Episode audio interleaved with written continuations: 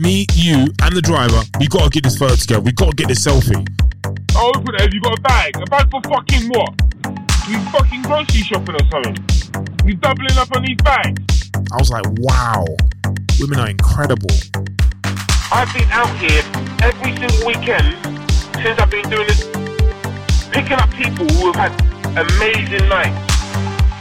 Fuck off, mum, I'm sleeping. I'm staying here. Leave me alone. I mean, I've always said this anyway that this thing has killed me, can see I've aged. I look at my beard, mad grey hairs. It is mad.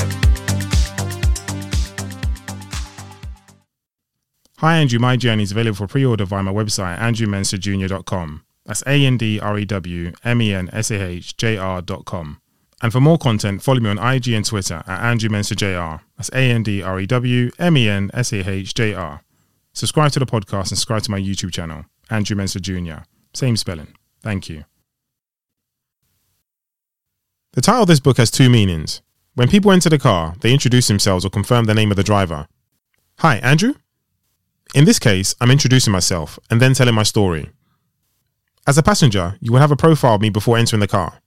I want to give you an idea of who I am, my story in short, but most importantly, my personality before we begin our journey.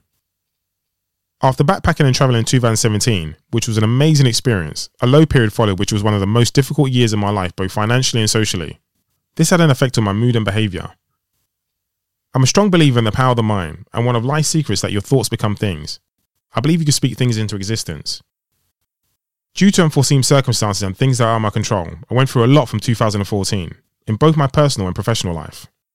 There were some real highs, but as many lows with the loss of family. I began to lose confidence in myself, but also in people in our society. I was in need of a new lease of life and needed to get away, to be still, and to find my balance again just as I did when I backpacked in 2012. After returning from my travels in 2012, I came back a new person. I was very happy and relaxed. I remember simple things like getting on the train. I'd allow people to get on before me without a second thought. And you know what London's like at rush hour first come, first serve. Fast forward to 2018, when I began writing this book, you'd be lucky if someone offered you a seat. To children, pregnant women, and even the elderly. I was moving at a casual pace. I intended on travelling more, but the problem I found after a few months of being back in London, apart from losing my Spanish, is that I was taking on responsibilities. This prevented me from travelling further. Travelling gave me a great joy and, more importantly, helped me become a better person. I was seeing growth. My final diary entry and Facebook post for my trip to South America in 2012. Tomorrow is my final of three months in South America before I depart from sunny Buenos Aires to London. I've been unable as of yet to upload any photos of my trip, but I will do shortly. However, I was spending a moment reflecting, and I'd like to thank everybody I've met along the way. I've met some lovely people, intelligent and warm hearted people, to people who've absolutely lost their minds. I'd like to thank you all. It's been awesome. This trip is a journey I'll never forget. As I wrote this, I looked back and forth through diary entries in 2012. Today's been an odd but very good day. Last night I had to say farewell to the Adventure Brew hostel. I made some good friends and had a great time working there, despite some of the things I went through. Staying in working gave me stability when I needed it. I was moving too fast, from one city to the next every three or four days. In some quarters, La Paz treated me well, showed me some love, but there were some difficult times too. The bus journey to Uyuni, shocking, as was my welcome. Fuera! Some old woman shouted when I asked for help.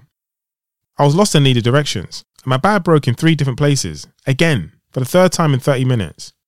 However, the trip to Salar de Uyuni was worth it. It was stunning. Entry 2.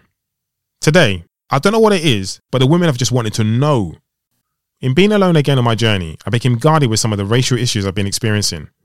I was tired mentally, with all that came with people frequently asking me to take photos with them. Just everything. But I thought, I'm going to embrace it. I took pictures with everybody and receive all types of comments. Hello, holas, Tobias, chows, and mmm, rico. This followed from my encounter in the post office the day before. But that's another story entirely. Paolo said the ladies at the counter wanted to sleep with me, putting it mildly and politely. He said I didn't understand it all because I was using really provocative language and slang. Anyway, today showed me a lot of things about myself, character being one of them, and that I actually do speak Spanish. I just need to add to my vocabulary. I had a good one hour conversation with a kid about everything. It's a shame I forgot his name. However, we took a few photos during the day together. I had a good Spanish conversation with the tour group as well on our way to Salar de Uyuni. I say on our way, I was the last to enter the car for the tour. It's funny, I didn't know they spoke English for a good three, four hours. It was only till one of them said, I'm going to tell you this in English because it's a bit complicated. I said, complicated, yeah? That's interesting. I didn't know you spoke English.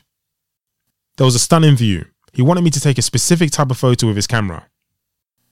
When I entered the car, the tour convoy, with a Spanish textbook, because I was able to speak Spanish with them and was revising en route, he and the group decided not to give the game away. Today was a good day. And another entry which is on the opposite side of the spectrum. Why are people so damn nasty, whether it's in a hostel, gym, or in public? People never cease to amaze me with their nastiness.